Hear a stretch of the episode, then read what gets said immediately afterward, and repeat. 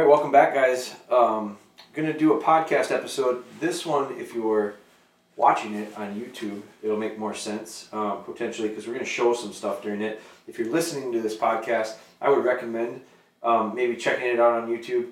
We are. It's gonna be a little bit different. Um, this podcast, we're gonna talk about what was. I've gotten a bunch of questions and the questions have been related to some of the hunts that we've taken Bella on recently. We've posted them as Bella Be Good episodes. Cold weather conditions. Um, I've had a lot of questions about the vest that we're using this year. It's a Versa vest. It's made by Momarsh. Um, we're going to talk about that in a little bit. But I also want to talk about in this podcast just what some of the things that we are concerned with and take into consideration and maybe make adjustments to as far as our hunt um, in colder conditions, particularly on water. I don't think it's nearly the issue if you're field hunting. Um, I certainly don't think it's an issue upland. Uh, very rarely have I ever seen issues with cold temperatures for upland dogs.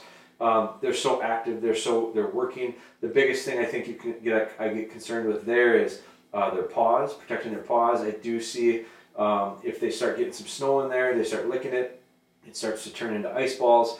I've seen issues with feet more than anything um, as far as temperature wise when it gets to the cold.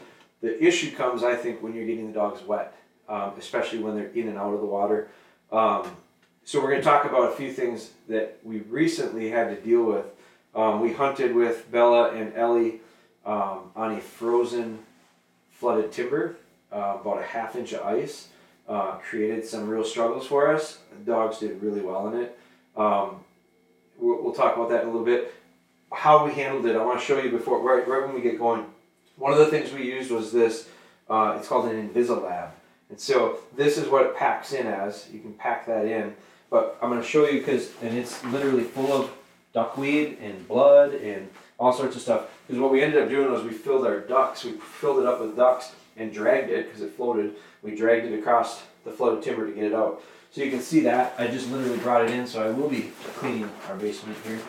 Um, but I want to show you how easy this sets up. So when we get into the, it all folds down. When we get into the swamp, so there's this adjustable pole. You flip the adjustable, the two sides up, the adjustable pole, and then you extend it, and it locks in.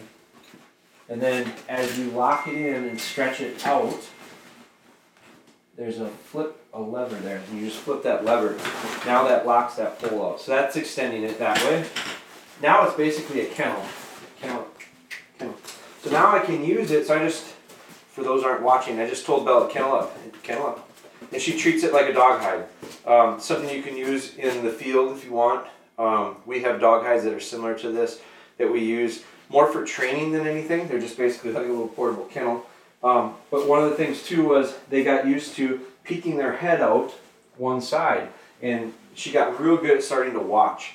Um, as ducks were setting into the decoys, I had actually one dog sticking out one end and one dog sticking out the other, and they they we left the flaps down and they just kind of hung their heads out, and it concealed them real well.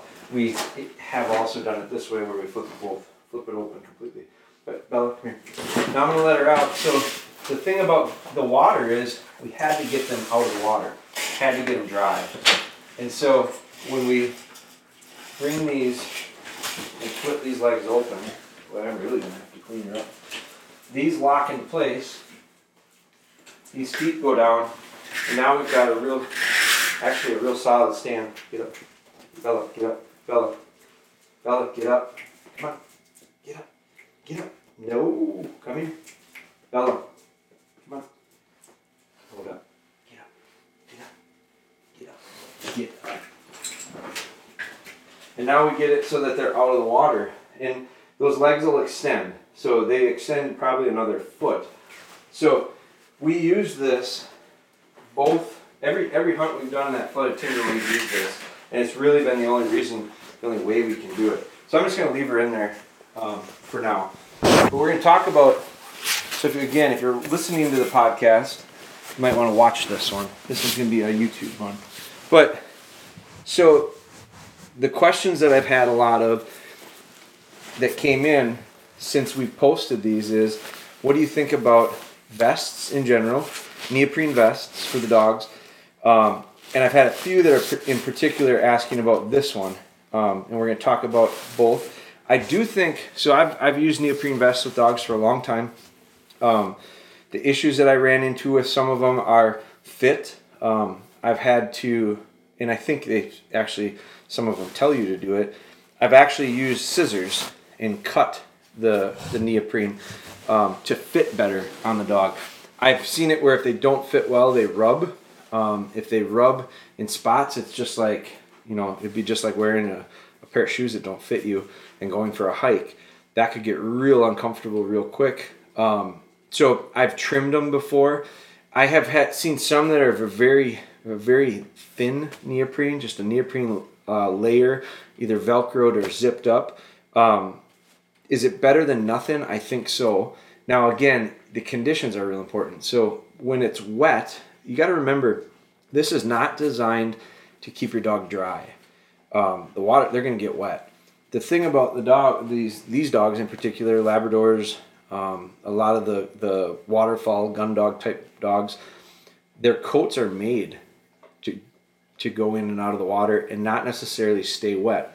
So our dogs in particular, um, at the end of the day, we took the neoprene vest off, and it's almost dry underneath. Now she was almost dry outside of it as well, and it's because they have a very oily coat. They have an underlayer. Um, they have an outside layer and an underlayer. That underlayer is almost like an insulation for them. Um, that is what keeps them dry and keeps the moisture from wicking away the heat. What I think the vest does is the vest does a good job of holding body heat in. Um, and when you get into some extreme cold conditions, especially when you're wet and dry, wet and dry, wet and dry, getting in and out of the water. I do think that they're really important to keep the core body temperature of the dog. I think one of the things that I screwed up on, didn't really realize it until the second, until the end of the second day was we hunted on Saturday and it was ice. And it, where we hunted and set the stand up, that stand was completely out of the water. It was out of the water by a couple inches. And so the dogs were dry, high and dry when they were out. The next day, where we hunted, the water was a little deeper. And I didn't realize it until the very end that the dogs were out of the water at the doors, at the openings where I could see them. But there is some sag in that mesh, and they were actually in the water a little bit. And so I think they had some issues with that after a period of time because, you know, dogs lose heat through their pads. So uh, through their feet. So when they're hot in the summer, they're panting and their feet are releasing heat. There's no no hair there, and it allows them to release heat out. It also is cold. So when those because they were in the water, um, the example I have is for Bella. I took her out to take some pictures, and I set her on a log um, that was up out of the water, and she stood there and she braced herself, and I thought, well, it's just a balance thing. And what I realized was she's trying to balance, and then she just kind of like fell over, just like a tree falling over. She just kind of fell, and I went, "Whoa!" It kind of scared me a little bit. What I think was happening was, I think her legs got so cold. I think her muscles got so cold. I think she started to almost cramp up because of the cold. And so, by when we would send her for a retrieve, when we would get her moving, when we would get that blood going, I actually think it was the best thing for her. I didn't realize that her poor little feet were in the water. So um, now, the nice part about uh, Sunday, so that Saturday was ice. Sunday we had rain. Saturday into Sunday we had rain, lots of rain. Um, we lost all the ice. It was 50 degrees. So the day before it was 20. So that because they were in the water, I do think that was hard on them because it was water, I think it was a lot easier than the day before when it was 30 degrees cooler. So 50 degrees, you know, isn't the coldest. It's still pretty cold, and that water was pretty cold, uh, well below 50 degrees. But I think one thing I'm I'm was impressed with, I'm happy with, is uh, the the ability for the dogs to tolerate some extreme temperatures, uh, some tough stuff. We posted a video of the dogs breaking ice to make retrieves. Um, we had rain and wind and lots of elements that created a lot of difficulty on the hunt for them. They did excellent. Um, it was a great follow up. If you follow our Bella Be Good series, you'll watch a hunt that we just posted um, from three weeks ago. in the exact same spot, and it went horribly bad. Uh, it just went really poorly. We just we did a podcast on it. it. Ben, we got a podcast episode, right? So we did a podcast episode explaining what happened. Well, since that podcast episode, this is when we went back and we hunted again. Went right back in there. Um, prepared a little bit better. Brought a second dog. Um, did a lot. Did some things differently. I went into it with a completely different attitude, which made a huge difference. And we found a ton of success and, and a lot to build off of. But with the ice, so Saturday's ice, I think the advantage of having the dog wear the vest was literally just breaking ice. Um, it's sharp. And so I think you have to be concerned when you've got ice. It's like glass and it can slice waders, it can slice your hands, it can slice the dogs up pretty good. I do think having the, the, the vest on is an added layer of protection there. Um, it's also obviously an insulating thing. I'm going to talk about the vest in particular because I had a lot of people ask questions about it. Now this one is this this is made by Momarsh. I bought two of these this year. Um, I've got four dogs. I wasn't going to get four right off the bat. I've had neoprene vests in the past and haven't been completely happy with them. So I, I read about this one. I tried it. It's very different.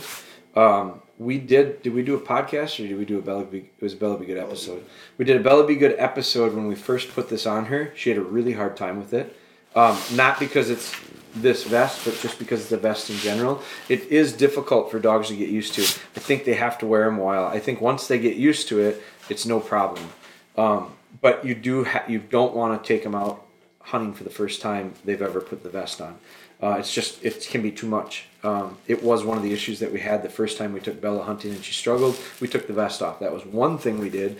It ended up not being enough, but um, the thing about this vest in particular is it's five piece. I think it's five pieces. It's isn't it five pieces? It was five total pieces. There's it's completely adjustable, and so what end, what you end up doing is you basically custom fit it to your dog, and it's got a ton of adjustment. And what I, I what I think you know I, I said I only got two of them because I've got four dogs. I don't hunt them all together, but what I like to do is I like to have stuff at our cabin up north, and I like to have stuff here that's in my truck and so what I'll end up probably doing is getting a couple more. I, I like them enough to get a couple more. I'm going to leave a couple at the cabin. I'm going to have a couple in the truck because I'm not going to usually be hunting more than two at a time anyway. So I'd like to have two up there and two down here. But what I will do with it, what, what I like about it is, so it zips together and velcros, but the, the adjustability on it, so my dogs are about the same size. So I had Ellie wear this. We fitted this for Bella and you can see that's a, a, lot of adjustment. It actually goes up to about here, so you can get you can get adjustment about that much on both sides. It adjusts on the corners. This is the part that would rub on the dog. This adjusts. This actually you can have where you can slide this through and you can hide it, or you can have it open.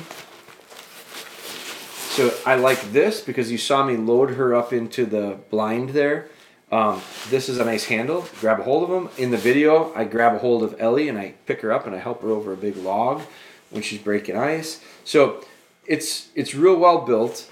Um, I actually think that the level of thickness on this one, the, the quality as far as the neoprene, is a lot better than the ones I've had in the past.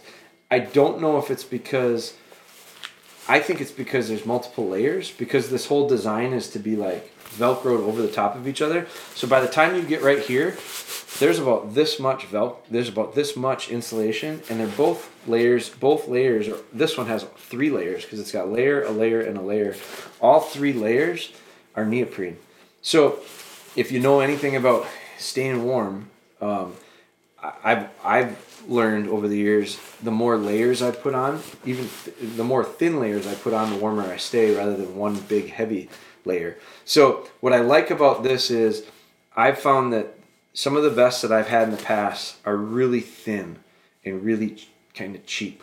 Um, cheap neoprene. They're basically the love, the thickness of this one band here. Because this is designed to overlap, I think it provides much more insulation. I also think it allows for a lot more flexibility. Um, it's just it's a better design. Uh, I think it's cool. Um, I was a little skeptical when I first started with it. Uh, I I'm sold on it. I just I, I don't I've not seen any anything better than it. So we'll be getting a couple more for the dogs. We'll still use it this year because we're gonna um, we're gonna do a couple more hunts yet in the next week or two that will be cold. Um, probably in the same area. Um, we might get into some field work as well. I'll put it on them there. I like the idea of um, the camo breakup too for a solid black dog.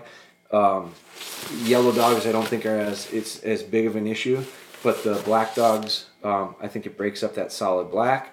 They also have some external panels that are white, and I, I picked up those because we were, we were talking about a snow goose hunt for this year. It has a white panel. They also have a blaze orange. I don't think I would use this uh, for an upland dog. My dogs work and are moving, and I think the risk typically is overheating.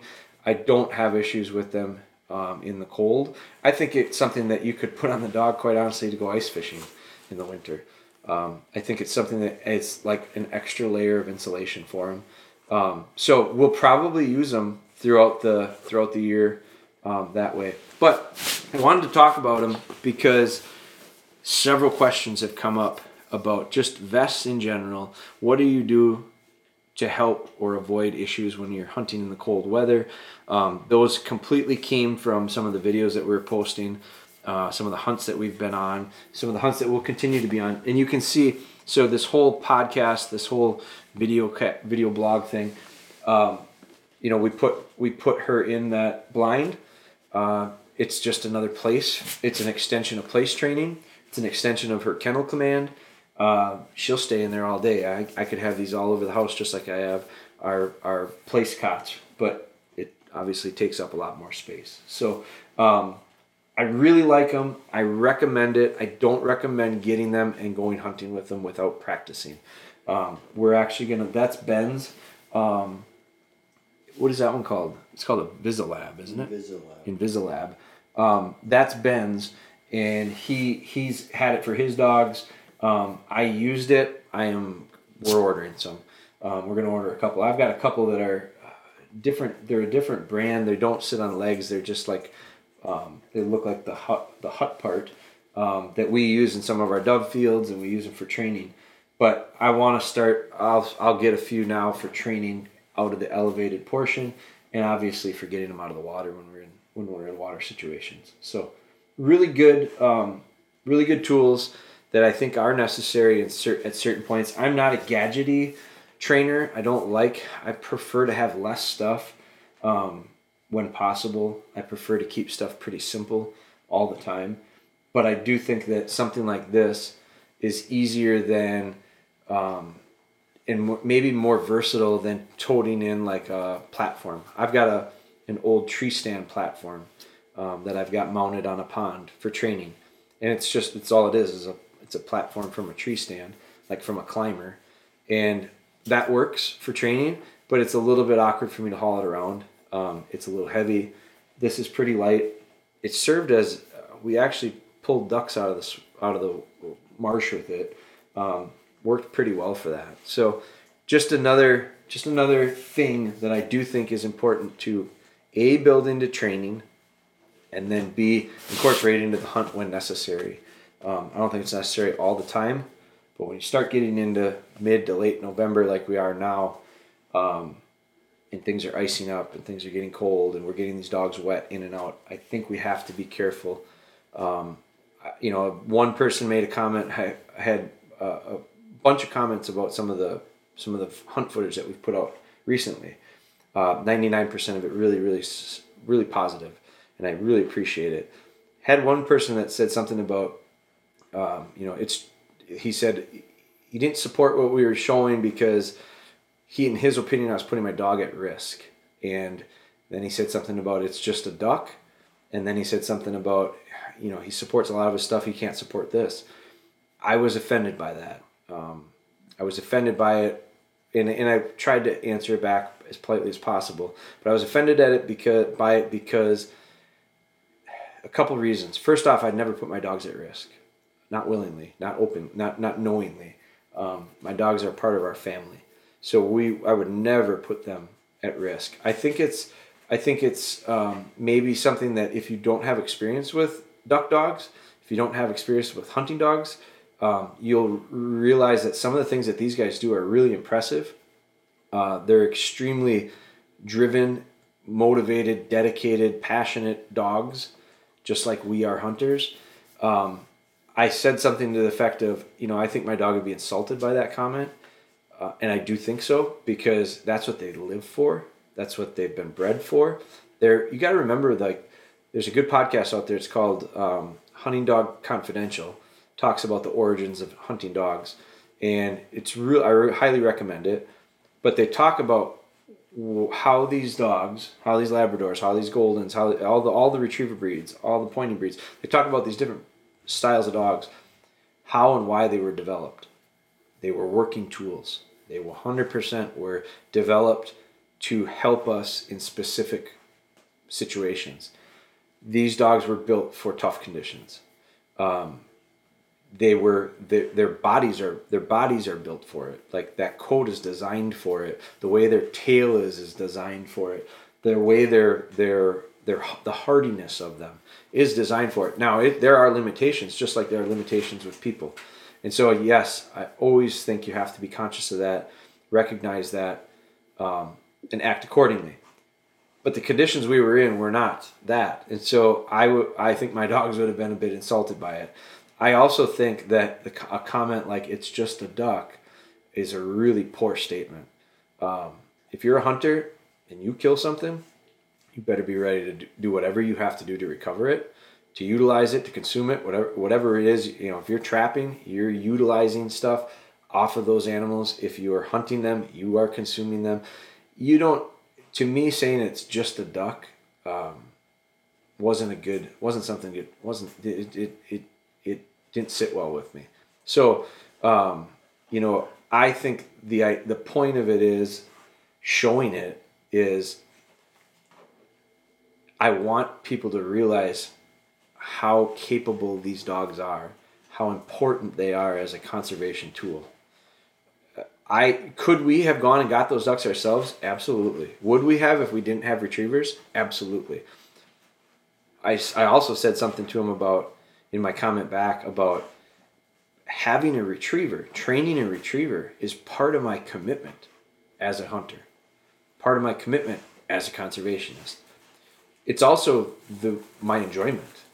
It's the reason I love doing it. So if I didn't if I didn't have a dog, I wouldn't go and hunt probably in those conditions because it wouldn't be as fun to me. Um, I think the, the part of the biggest return for me is working these dogs having a chance to let these dogs do what they were built to do, what they love to do. Uh, they love to do it just like we do. So, um, you know, it's it's that was that was something that it bugged me a little bit. I'm over it now, um, but it's important for us, I think, to show you and and give you our thoughts on it because I you can think whatever you want, and I and I don't hold it against the guy, and I don't, um, you know, like I said, I'm over it what I don't want to do is be the person that, you know, if I feel a certain way about something and you bring it up to me, I'll let you know what I think. Um, I'm not necessarily big on sharing my opinion on everything because what does it matter? You know, a lot of that stuff I think you should make up your own mind. But if someone says something like that, I, I am going to respond if I see a need for it, and that, that one I did. So, um, but I, I think the whole idea of this this podcast, the whole idea of this video, is to share with you some of the stuff that we're doing this time of year, why we're doing it, how we're doing it, um, and hopefully it gives you some insight, gives you some ideas, helps with you if you've had some questions about it, because clearly some people did have some questions about it. So I hope that helps. Um, that's it. Another podcast. Uh, we've been lacking on the podcast, and I really apologize for that. I think you'll understand when I tell you it's November and we have spent Ben and I have been in the tree for 17 I think we got 17 days on stand. 10 dark to dark sits 10 or more dark to dark sits. Haven't killed a deer. That's okay. We are having we are enjoying it. We love it. It's not about necessarily shooting one but it would be nice to put a tag on one. But uh, it's taken away a lot of our ability to do stuff like this. It's not that we're not going to do it. It's just this is a really short window of time. And I've messaged a few people about that because I've gotten way behind on responding to emails, direct messages, text messages, stuff like that with questions. And it's not that I it, it it's not that I won't, it's just it's going to be delayed a little bit because this is a real short window. This hunting season comes and goes so quickly. And so we are trying to maximize and get the most out of it for our dogs.